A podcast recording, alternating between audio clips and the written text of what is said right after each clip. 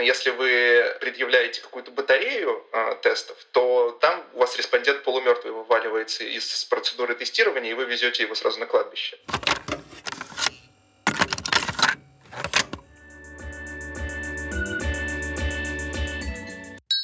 Нейрочай. Всем привет! Это подкаст «Нейрочай». Мы говорим о том, как устроен мозг человека и компьютера, зачем это знать и что с этим делать. С вами Владимир Михеев. И я, Виктория Земляк. Сейчас вечер, Москва, и у нас в гостях Денис Федерякин. Привет! Здравствуйте! Денис – младший научный сотрудник Центра психометрики и измерений в образовании в Институте образования в НИУВШ. Денис по образованию педагог-психолог. Он изучает и разрабатывает системы оценки когнитивных способностей. Все правильно? Да, вполне, вполне. У нас уже был один выпуск про психометрику с Галиной Лариной. Мы обсуждали там большую пятерку и чувство числа. Сегодня мы поговорим не просто про психометрику, а про когнитивную психометрику. Это наука создавать разные крутые тесты, которые учитывают личные особенности людей и совсем не похожи на тесты, которые мы обычно используем. Давай разберем по кусочкам термин когнитивная психометрика. Что такое психометрика, мы уже знаем. Это наука создания тестов. А что тут значит слово «когнитивное»? Традиционная психометрика очень глубоко основана на социальном конструктивизме, который подразумевает, что феномены, которые изучаются, креативность, большая пятерка, все остальное прочее, они не существуют сами по себе как бы персе. Вместо этого, пока ученый конструирует тест, который измеряет большую пятерку или креативность, или критическое мышление, или что бы там еще ни было, он выстраивает конструкт одновременно с этим. В процессе того, как конструируется измерение, конструируется и сам феномен, который измеряется. В свою очередь, когнитивные психологи не очень любят конструктивизм, особенно социальный, поэтому они используют гораздо более простые а, элементарные поведенческие индикаторы. А, то есть, например, как в тесте на чувство числа, когда предъявляются две группы точек, два таких облака, а, желтое и синее, например, а, и респондент просит выбрать там то, в котором точек больше. А, и таких индикаторов может быть очень много, потому что там очень много вариаций этих стимульных материалов. То есть эти два облака могут быть перемешаны, могут быть разделены. Одно из них может, быть, может содержать точки, которые больше по площади, другие меньше, треугольнички или квадратики и так далее, и так далее, и так далее. За счет этого когнитивные психологи просто обходят вот эту вот необходимость глубокой проработки теоретической рамки конструкта и выстраивания этого конструкта, просто потому что они работают с более элементарными поведенческими индикаторами. Последние лет 8, наверное, я бы сказал, 8-10 в научной литературе есть такой очень большой тренд на когнитивную психометрику, когда а, вот к этим тестам, состоящим из очень простых поведенческих индикаторов, применяются сложные психометрические модели, которые традиционно были прерогативой тех психометриков, которые работают с этими очень большими э, тестами, с очень сложной комплексной теоретической рамкой. А можно вот уяснить, э, насколько я понял, значит, э, в классической психометрике изучали вещи типа способность считать математические уравнения по геометрии, Например? а в, в когнитивной психометрике считают просто скорость реакции, допустим, да? да? Да, обычно да. Так вроде понятнее, спасибо. До модели мы еще дойдем, но у меня сразу вопрос. Зачем же нам нужна когнитивная психометрика? Чем плохие, более традиционные способы? Вот чем плохо считать эти самые сложные конструкты? Тут э, проблема связана с тем, что традиционные когнитивные тесты не очень хороши в измерении индивидуальных различий. Есть целая серия статей, это тоже нынче модное направление, писать статьи о том, что а, обычно... Там, писать встреч... статьи вообще модное направление сейчас. Да, да, да, безусловно. Сейчас модно говорить о том, что традиционные когнитивные тесты не улавливают индивидуальные различия, или, по крайней мере, делают это не очень хорошо. А, так есть одна из статей, которую очень любят а, мои коллеги, которые э, гораздо больше ориентированы на когнитивную психологию, а, которая показала, что чтобы надежно измерить вот это вот э, чувство числа, нужно предъявлять там больше 300 заданий, по-моему, 320, около 320 заданий, а, чтобы измерить это чувство числа во всех его проявлениях. И это только если вы предъявляете один тест. Соответственно, если вы предъявляете какую-то батарею э, тестов, то там у вас респондент полумертвый вываливается из процедуры тестирования, и вы везете его сразу на кладбище. Да, хорошо, если только наполовину мертвый. Хорошо, Это ужасно, тем более, если это тесты для детей. Хранить детей как-то не очень. Да, и это очень большая проблема, потому что э, это как раз показывает, что ну, применение этих сложных моделей показывает, что там к концу э, таких очень длительных и изнуряющих процедур тестирования результаты становятся очень нестабильны. И чем младше респондент, особенно если мы говорим про начальную школу, то к концу там его результаты можно просто выкидывать. И, соответственно, эти модели, они э, позволяют сократить, сложные психометрические модели, они позволяют сократить длину тестов, при этом не жертвуя точностью измерений. То есть они позволяют просто условно вытащить из данных больше информации, собирая меньше проб. И это считается очень большим достоинством. Ну, как же они это делают? Здесь все начинается с фундаментального постулата современной теории тестирования — ее идея заключается в разделении параметров респондентов и заданий. Что это значит? Это значит, что для каждого респондента у вас будет одно конкретное число, которое его характеризует. Ну, или несколько, в зависимости от модели. И характеризует только конкретного данного респондента. А, и точно так же для каждого из заданий будет одно или несколько чисел, которые характеризуют индивидуально каждое задание. И взаимодействие вот этих двух чисел определяет вероятность того, что респондент данное задание решит или не решит. Ну, или в более общем смысле определяет вероятность того, что мы будем наблюдать какое-то поведение. А, стесняюсь спросить, а что же было до этого? Вот ты сказал, произнес слово «современная теория тестирования», а есть какая-то несовременная теория тестирования? Да, есть, конечно же, то, с чего все начиналось. Э, это называется классическая теория тестирования. Собственно, современная теория тестирования развивалась э, как попытка ответить на те вопросы, на которые классическая ответить не может. Один из таких вопросов, тот, благодаря которому современная теория тестирования вообще начала развиваться, это попытка измерить образовательный прогресс. В случае, если вы измеряете образовательный прогресс на какой-то короткой дистанции, допустим, вы там тестируете какую-то новую экспериментальную программу в обучению математике. В этом случае вы можете дать один и тот же тест в начале и в конце, и просто сравнить результаты детей э, попарно, и, соответственно, разница в тестовых баллах будет вашим образовательным прогрессом. А, однако все становится гораздо сложнее в случае, если вы хотите измерить образовательный прогресс на какой-то длинной дистанции, допустим, от второго до девятого класса. Здесь вы не можете по очевидным причинам дать один и тот же тест. Но когда вы даете разные тесты, то вы натыкаетесь на проблему того, что меняется содержание этих тестов. А значит, тестовые баллы лежат на разной шкале. Ну, условно, это концептуально не очень отличается от того, чтобы дать в начале тест по математике, а в конце тест по географии. И сравнивать тестовый балл. Ну, то есть э, фундаментально... Но это... они в любом случае разные, да, как да, же их сравнить? Да, их, их содержание разное. И современная теория тестирования разрабатывалась именно для того, чтобы преодолевать вот такие вот ситуации. Угу. В общем, суть в том, чтобы уметь сравнивать задания разного типа, разные уровни сложности. Именно так, именно так. А вот еще ты упомянула про пример, когда, допустим, мы даем ученику 300 заданий для определения развитости у него чувства числа, это очень сложно. И как же когнитивная психометрика нового, как это сказать, нового образца, современная теория психометрики может помочь нам разработать более короткие, более емкие тесты. Здесь все связано в разнице допущений, которые делает классическая теория тестирования и современная. Один из самых простых примеров, которые можно привести, это идея надежности как психологи нас всех учили, что такое надежность. Это в грубом смысле это индекс, который показывает, измерили ли мы вообще что-то. Более точное определение — это какова доля ошибки измерения в дисперсии тестовых баллов. Соответственно, если эта доля очень большая, то почти все данные — это шум, и э, индекс надежности в этом смысле, в этом случае получается низкий. Классическая теория тестирования предполагает, что ошибка измерения одинаковая для всех респондентов допустим, у вас респондент получил э, 10 баллов за тест, и, допустим, ошибка измерения составляет 2 тестовых балла. Это означает, что истинный уровень способности этого респондента лежит в диапазоне 10 плюс-минус 2 балла э, с вероятностью 68%, там что-то около того. Классическая теория тестирования будет вот эту идею применять ко всем респондентам. Она будет говорить, что у всех респондентов плюс-минус два тестовых балла — это вот их ошибка измерения. А современная теория тестирования скажет, что это не так. А, она будет измерять уровень ошибки измерения, вычислять, точнее, уровень ошибки измерения индивидуально для каждого из респондентов.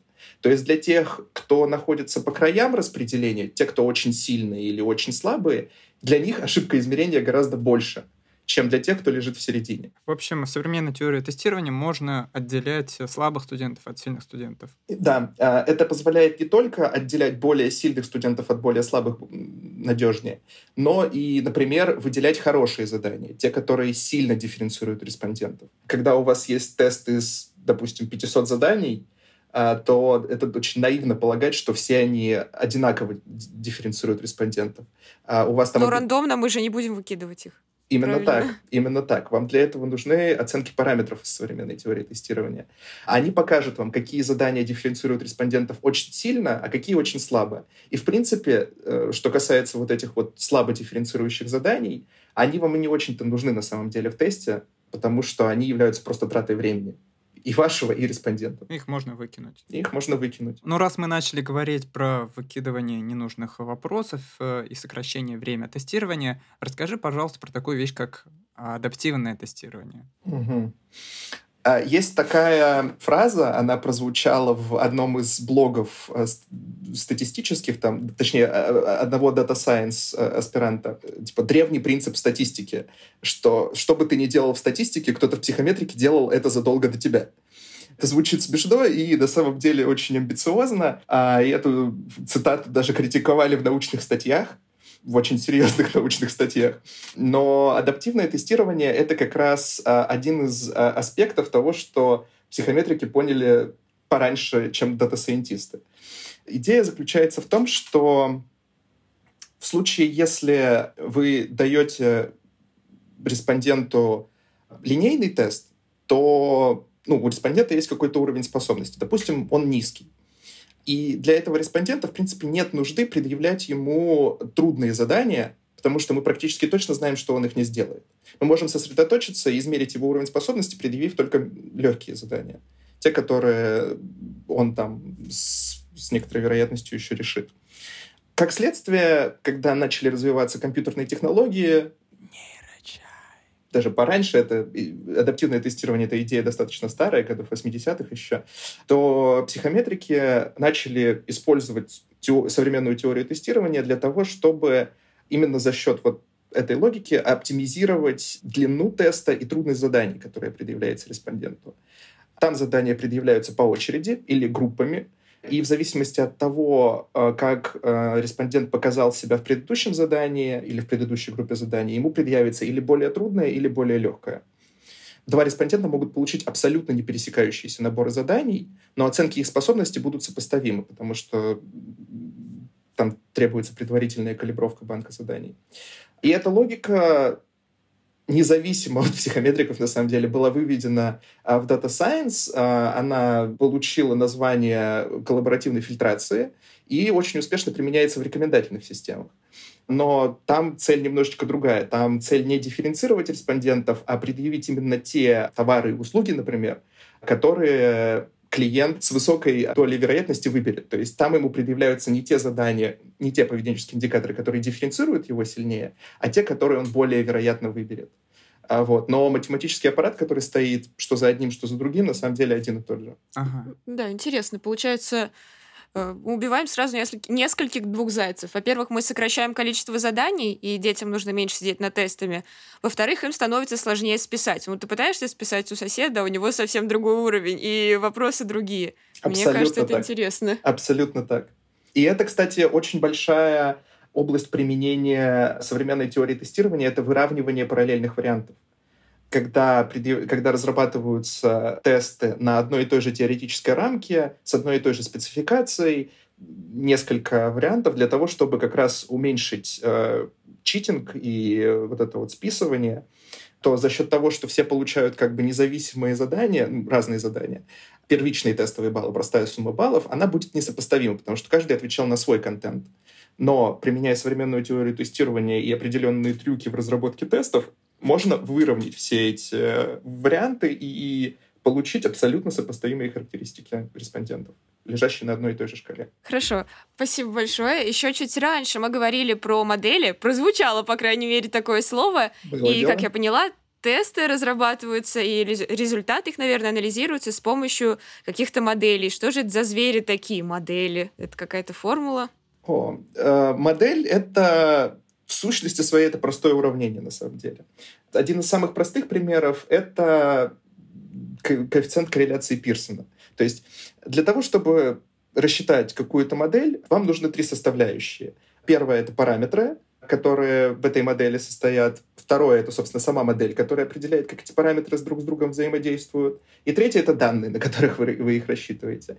И для корреляции Пирсона в этом случае данными это будут там, две переменные, которые вы хотите прокоррелировать, а параметрами будет, собственно, сама корреляция Пирсона с, ее значения, а моделью это будет уравнение этой корреляции.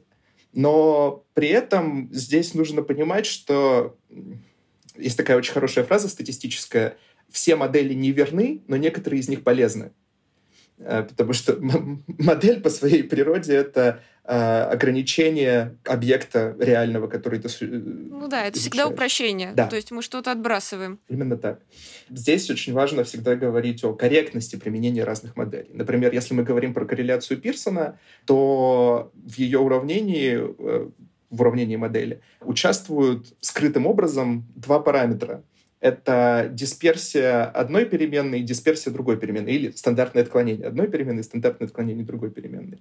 Эти два параметра, они как бы скрыто зашиты в это уравнение модели, и подразумевают, что те данные, которые вы коррелируете, они должны быть распределены нормально. Соответственно, чтобы применить вот эту простую корреляцию Пирсона, вам нужно сначала убедиться, что ваши данные имеют нормальное распределение. И это одна из вещей, например, которые часто практической деятельности э, просматривается. Ну, то есть э, э, это допущение не проверяется. И вот вам пример того, как, если данные не удовлетворяют допущением модели, то модель на этих данных применять некорректно. Ну, люди, кого это останавливает? К сожалению, да. Ну, то есть модель нужна, чтобы проанализировать результаты тестов или чтобы составить тест? Строго говоря, она нужна для обоих вещей но просто когда тест разрабатывается, он должен э, разрабатываться с определенным пониманием того, как данные будут обрабатываться. Из-за того, что современная теория тестирования сейчас имеет ну, это огромная область исследований, сотни статей каждый месяц выходят по ней, и сотни моделей предлагаются для очень разных ситуаций измерения. Соответственно, если тест э, разрабатывается в интуиции определенной модели, то есть когда разработчик думает о конструкте определенным образом, то он должен понимать, какая модель будет использоваться для того, чтобы э, обрабатывать эти результаты. А можем рассмотреть э, пример какой-нибудь самой простой и самой популярной психометрической модели? Ну, самый простой и самый популярный, я бы сказал, что это, наверное, разные вещи. А, но самая простая, да. Ну, сам... если представить себе популярные и простые модели, как круги Эйлера, давай что-нибудь из пересечения возьмем. А, наверное, самая простая модель — это а, то, что называется модель Раша, не в смысле, потому что наша страна называется по-английски Russia, а в смысле, потому что был такой датский... Или потому что кто-то куда-то торопится, да. Да, или потому что кто-то куда-то торопится. да. Да, был такой датский математик а, Георг Раш. Собственно, он придумал это, эту модель, которая легла в основу целого семейства моделей, и потом постоянно расширяется и разрабатывается. Там, собственно, ее идея в том, что у нее есть главное, наверное, допущение. Это то, что тест одномерный. Это означает, что все задания измеряют одну характеристику респондентов. То есть, условно, если у вас там тест состоит из заданий по геометрии и по алгебре, то в такой ситуации она уже не совсем применима. А, то есть вам нужно, чтобы все задания измеряли а, один конструкт. Это первый момент. А, и второй момент — это то, что каждое из заданий оно является дихотомическим, то есть по нему можно получить или 0, или 1 баллов. И разница между всеми заданиями описывается только одним параметром. В смысле, у каждого задания есть только один параметр, я это имею в виду. А, его трудность. Каждый, ну и каждый из респондентов описывается только одним параметром, это уровень его способности.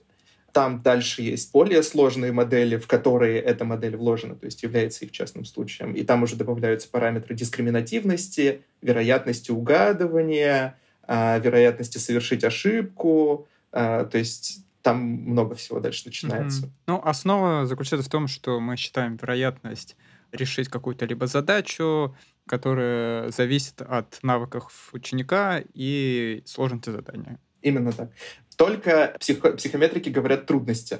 На русском языке э, есть такое разделение а, трудность задания обычно адресует нас к английскому слову difficulty, а, то есть, э, собственно, параметру задания. А сложность обычно адресует к слову complexity, то есть это тому, насколько там в задании вложено разных теоретических компонентов, там из чего состоит это задание, что оно измеряет и так далее, и так далее.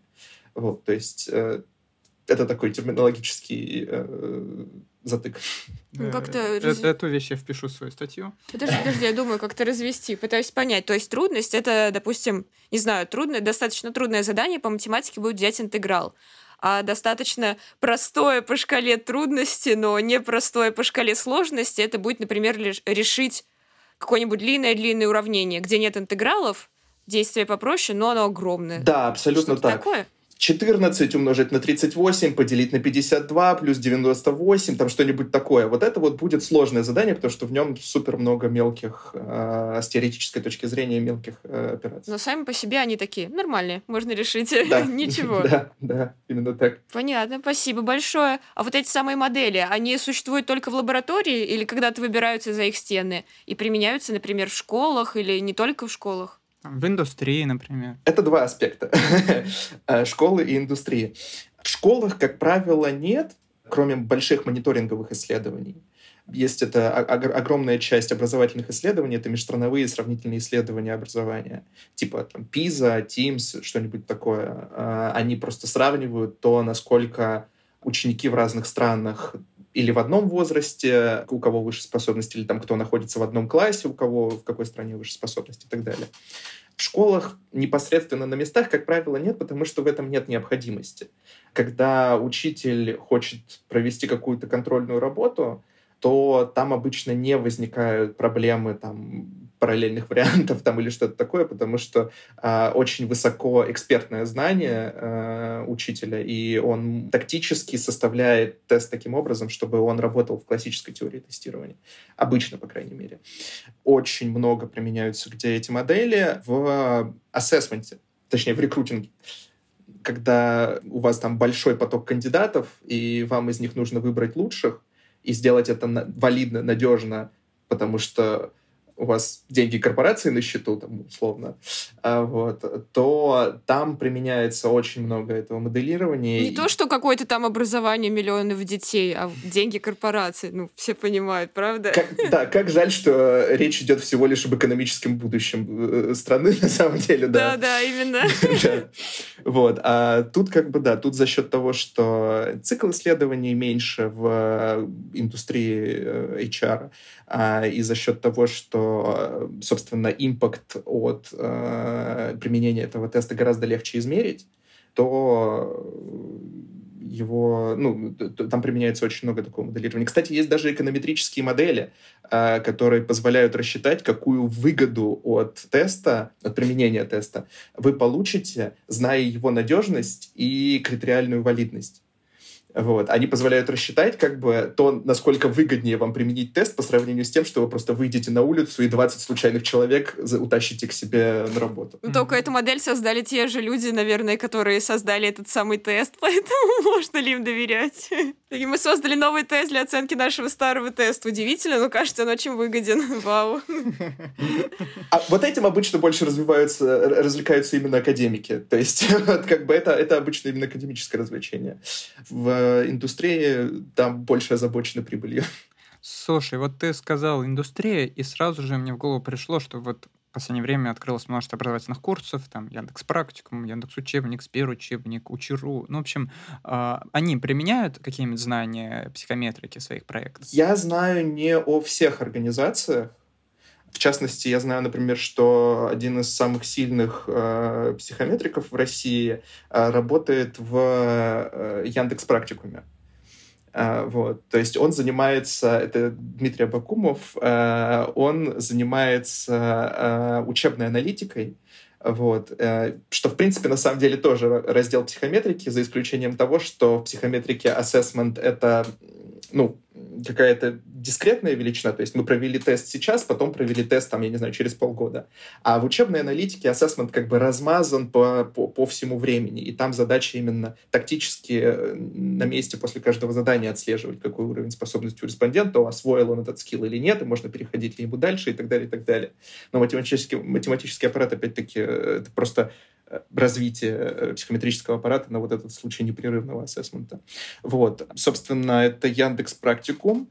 Знаю еще, что в Яндекс Учебнике тоже применяется психометрика и в Учиру еще в Skyeng тоже. И кто-нибудь проверял эффективность? Ну, или прибыльность. Ну да, должны же как-то измерять. Вот в этом смысле я не, не, не уверен. То есть я как специалист чисто технический, как бы, я не знаю, проводились ли даже исследования, связанные с эффективностью. Скорее всего, да, потому что обычно э, такие корпорации, как Яндекс и Skyeng, они не очень склонны тратить деньги на пустую пургу. Ну, под эффективностью, опять же, можно разное понимать. По крайней как минимум, адаптивные тесты можно продать хорошо. Вот, у нас искусственный интеллект подбирает вам задания, поэтому купите сертификат подороже. Я думаю, что один из самых простых критериев эффективности — это востребованность, наверное. Вот есть такой тест э, GMAT, который используется для э, отбора э, на MBA магистратуры.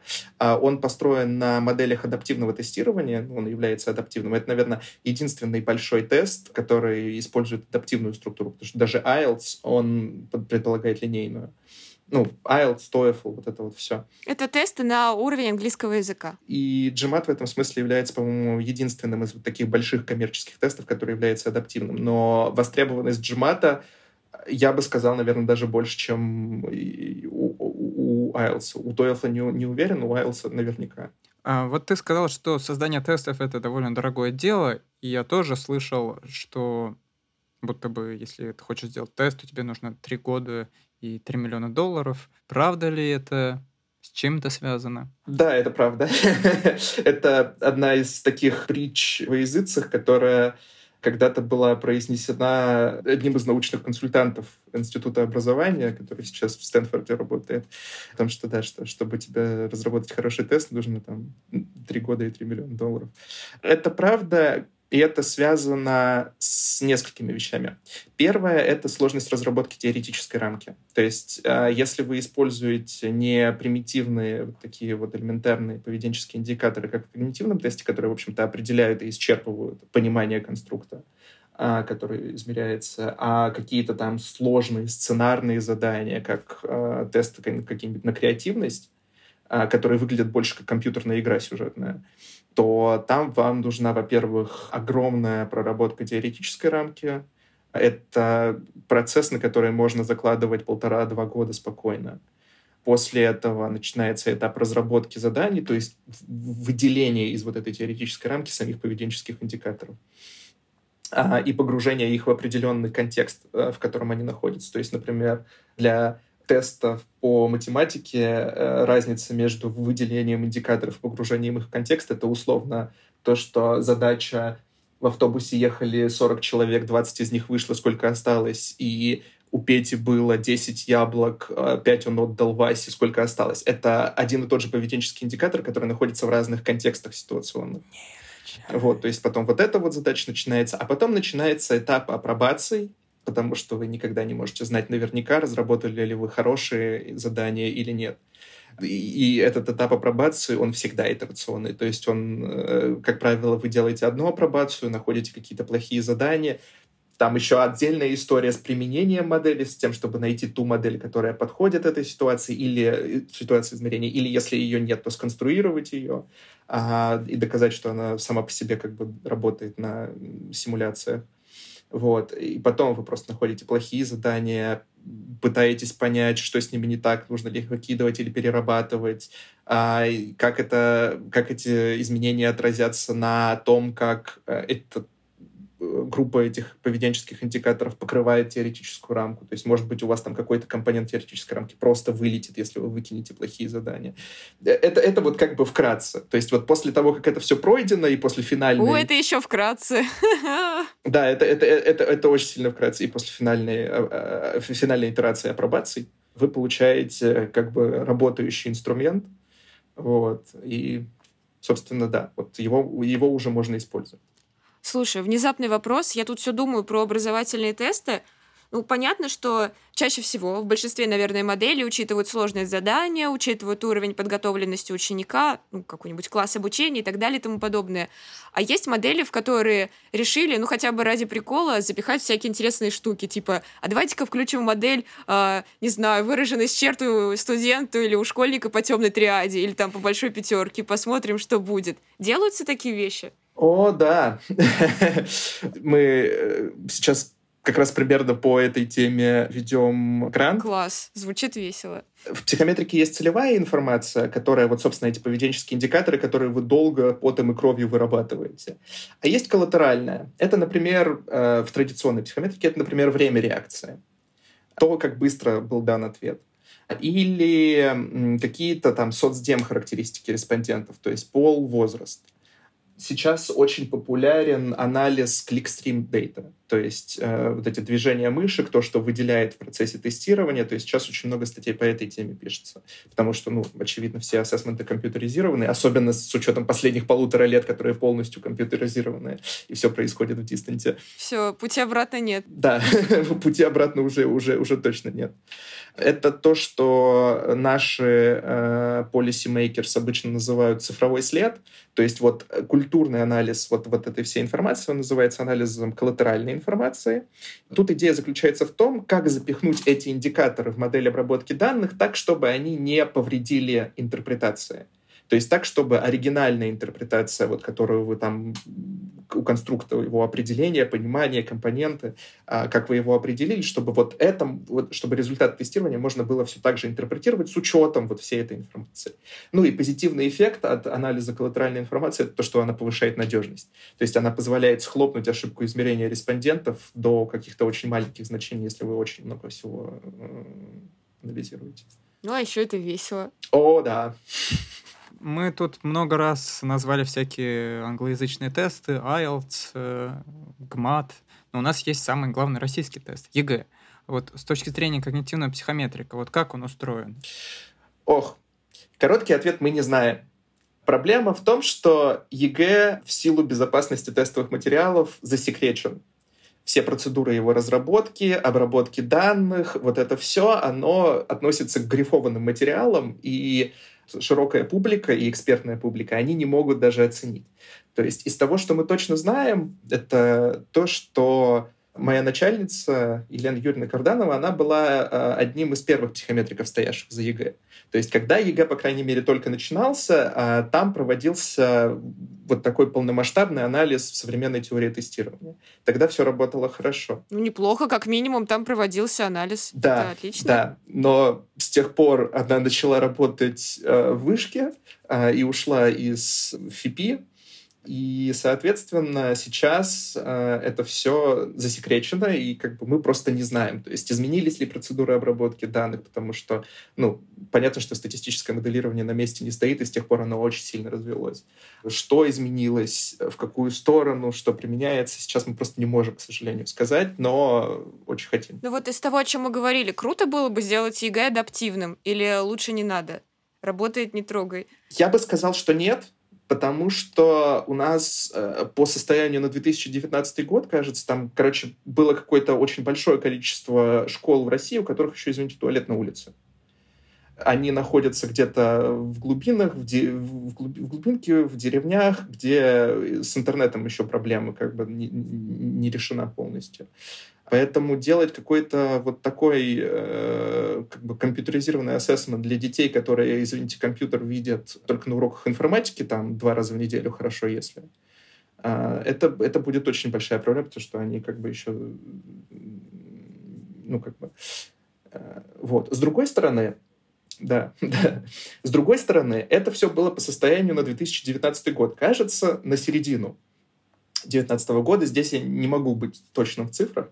Вот. С тех пор произошла пандемия. С тех пор было влито огромное количество денег в компьютеризацию образования ситуация, я бы сказал, что изменилась. То есть сейчас нужно просто посмотреть более конкретно на статистику вот по всем образовательным организациям и принять такое уже взвешенное решение, переводить ли ЕГЭ, извините, в 21 век, э, или оставлять его бланком.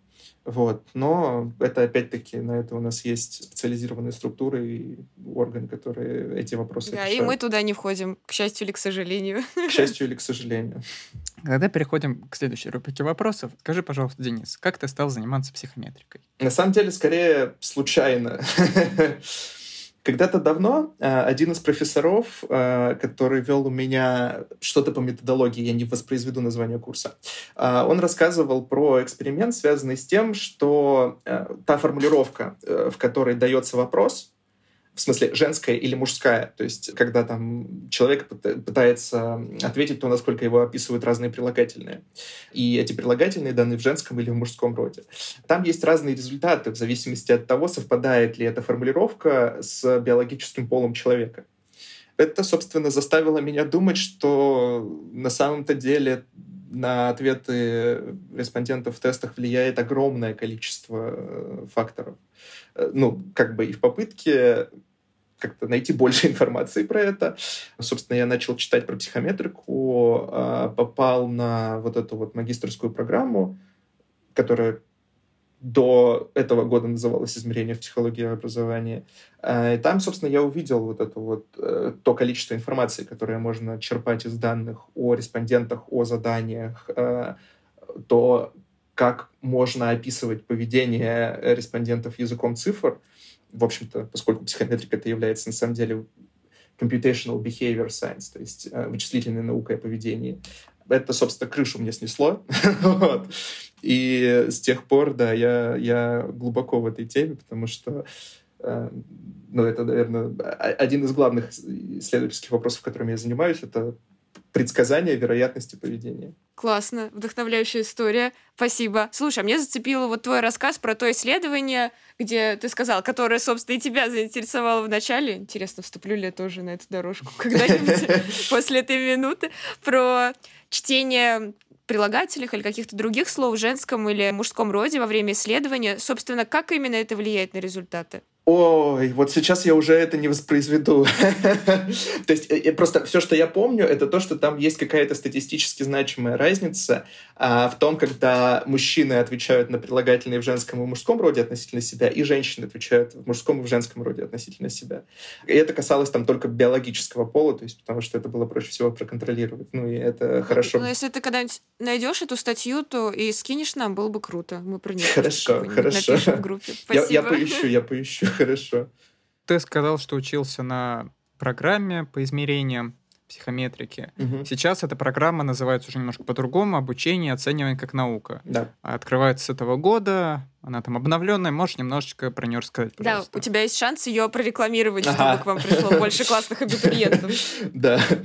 Наверное, один из главных аспектов, о которых нужно сказать, это то, что вот, вот эта вот когнитивная психометрика, про которую я говорил в начале, которая применяет какие-то сложные психометрические модели к э, традиционным таким когнитивным э, измерениям, э, она стала достаточно горячей темой в научной литературе, там какое-то последние лет 10, наверное. Когда ты читаешь как психометрик, здесь я могу, в принципе, достаточно ответственно говорить за весь наш офис, когда ты как психометрик читаешь когнитивную статью, э, в принципе, не особо понимая потому что ты не очень погружен в дебри когнитивной науки, не очень понимая как бы э, глубину выводов, которые делаются, но видишь как бы знакомые уравнения, знакомые ситуации э, измерения, знакомые как бы методы обработки данных, то тебе бросается в глаза чудовищный терминологический разрыв между социальными и когнитивными науками. Ну, надо же.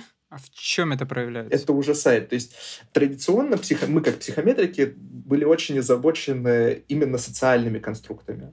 То есть это вот, например, креативность, э, критическое мышление, кооперация, сотрудничество, навыки сотрудничества, грамотности разные новые, там что-то такое.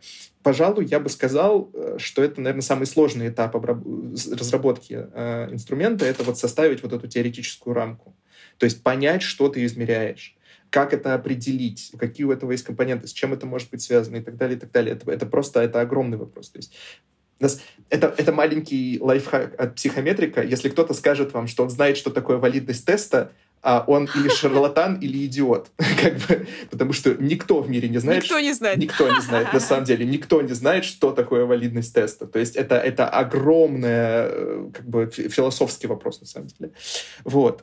А, как бы, и ты, соответственно, ну, вот в таком, как бы, находишься вот в такой как бы mindset е социального конструктивизма, там периодически задумываешься о свободе воли и всем вот этом вот.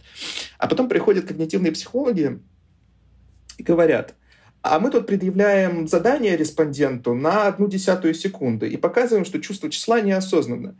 Ты им в ответ говоришь, насколько? Они говорят, на одну десятую секунды, не отвлекайтесь. То, в каком терминологическом аппарате работают когнитивные науки, то есть вот, э, вот этот вот элементарные какие-то как это сказать, механические буквально реакции. То есть они поражают на самом деле. Эта магистрская программа, она, собственно, направлена на то, чтобы попытаться связать э, как бы вот этот вот э, терминологический аппарат вот этого, я не знаю, нейросубстрата, как, как, как еще об этом говорить? Вот, э, с, Редукционизма. Редукционизма, да. Вот, э, с вопросами того, как э, социально интерпретируется креативность, что значит быть экстравертом, как бы что это значит для людей, как бы какую ценностную историю это имеет. То есть вот эта попытка на самом деле связать вот, вот, вот эти два поля. Вот. Э, Хотите и... взять лучшее из двух миров, все понятно. Да, да, взять лучшее из двух миров, именно так. Вкратце вот так вот. Да. Ну и, соответственно, э, мы давно уже хотели включить э, курсы, ориентированные на машинное обучение в содержание этой программы, потому что Почему бы и нет? Вкратце, почему бы и нет? Э, нужно соответствовать времени, и игнорировать это поле, конечно, невозможно. И очень много нейрометодологии основано на машинном обучении и неинтерпретируемых моделях. Вот. И, mm-hmm. соответственно, это был хороший повод. А, ну да, психометрики занимаются интерпретируемыми моделями, пришли когнитивисты без интерпретируемых моделями, начался файт. Но с более эффективными, и да, что же делать? Да, и здесь, кстати, вот в плане интерпретируемости, это вообще мой больной вопрос. это, ну, как бы я сейчас статью просто по этой пишу. В плане интерпретируемости, то есть пару лет назад э, все европейские сервисы присылали огромное количество а, а, уведомлений о том, что они изменили политику конфиденциальности и privacy policy. То есть был просто шквал этих писем от всех сервисов. Это было связано с принятием вот этого регулирования GDPR, Ой, я сейчас не воспроизведу, как это называется, но, в общем-то, про то, как в Европейском Союзе э, конфиденци... данные пользователя персональные, как они э, с юридической точки зрения администрируются. В частности, там есть три статьи, которые затрагивают вопрос интерпретируемости моделей, на основе которых принимаются решения.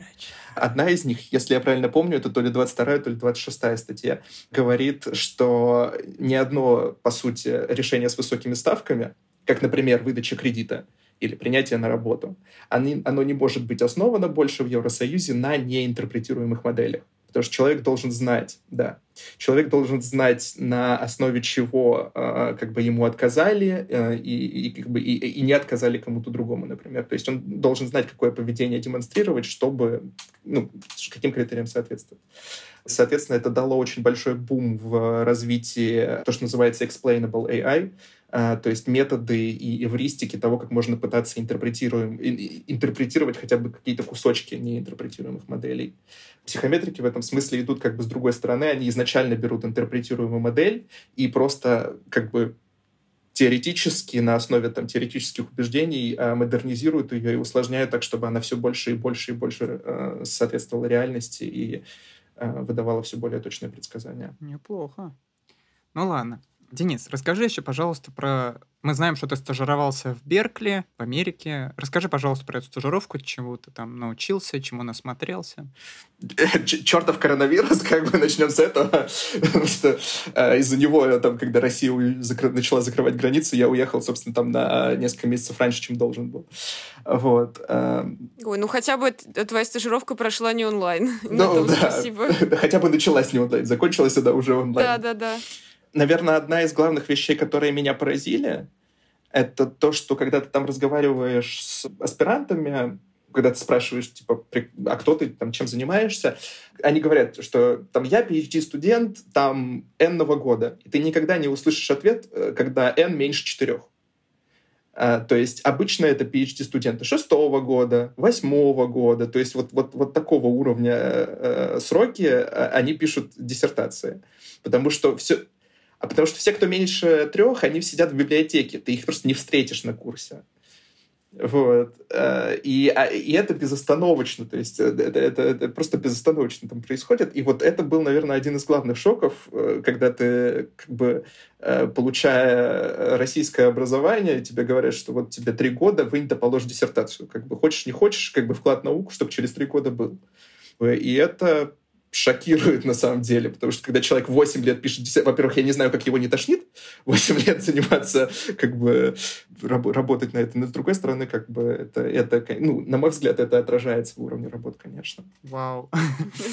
Больше даже нечего прокомментировать. Когда поехал в Беркли, увидел там восьмилетнего аспиранта. Нет, я никого там не увидел, потому что все были в библиотеке, да. Главное, что это, это, главное, что это системная история, то есть это, ну, как бы вот вся школа образования там, то есть я тусовал назывался это школа Public Health Education.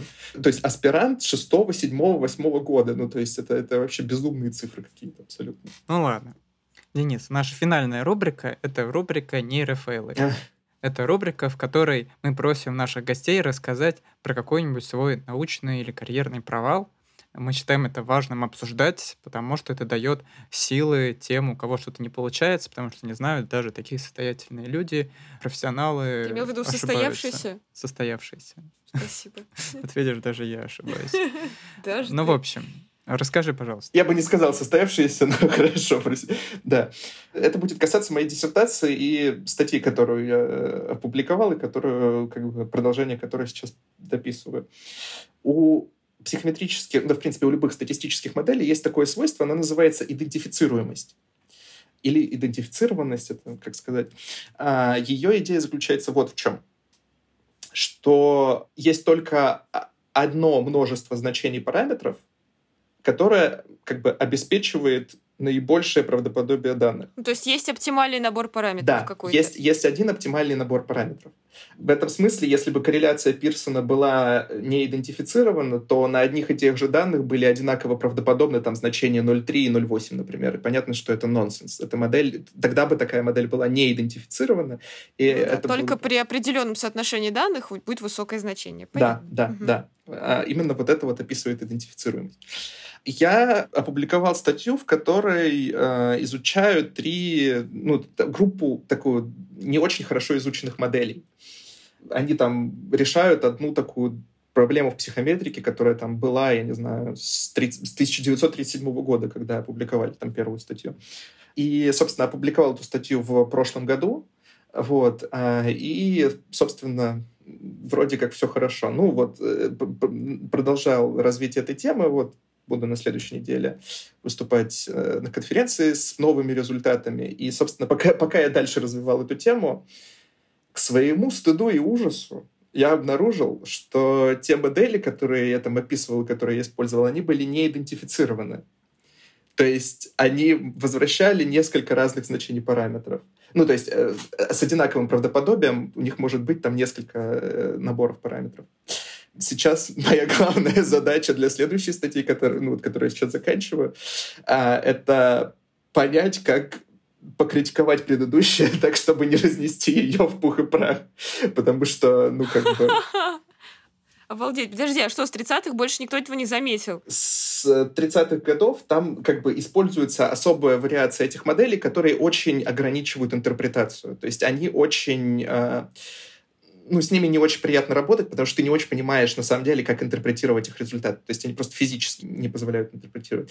А вот те модели, которые я описываю, они э, связаны с тем, что они позволяют вот это интерпретационное противоречие снять они позволяют решить вот эту проблему, но, собственно, хорошая новость в том, что в итоге в попытке понять, как, как не, не, не, не, сказать, что типа, эй, ребят, я идиот, как мы отзываем, отзываем статью, я пришел к тому, как решить ту проблему, которая была с, с 30-х годов, как решить ее полностью и э, чтобы все работало как нужно. Вот. Когда случайно сделал научное открытие. Да, да, я бы сказал, что это научное открытие, как бы, которое выросло из провала. вот. Потому что, да, я был, ну, очень сложно себе представить ту панику, которую я испытал, когда понял, что те результаты на самом деле...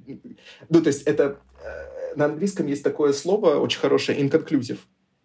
Uh, то есть, как это, неконечные. То есть, они как бы, ну, то есть, не то, что предварительные результаты, а как бы результаты, по которым нельзя сделать никакого вывода. Вот. вот. А, и вот, вот там опубликованы inconclusive результаты. Вот. И, в общем-то, да. Слушай, ну это нейровин уже какой-то, а не нейрофейл. Ну, статья-то есть, но как она, она, висит, она висит в открытом... Боже, она висит в открытом доступе. Ну, короче... Люди видят, да? Да, да. И мне же потом еще писали, говорили, спрашивали про то, как эти модели обсчитать, и я там всем писал, что типа нет, нет, эти модели лучше не трогать. Ой. Спасибо тебе за искренность. Классный рассказ. Вдохновляет, вдохновляет, ничего не скажешь. Если цель этой рубрики — это как бы вдохновить тех, кто нас слушает, то тут идея заключается в том, что из ошибок своих нужно учиться и понять, как их можно преодолевать. Иногда это бывает долго, иногда это бывает больно. То есть это, это вот про это. Ну, вот мы в конце все так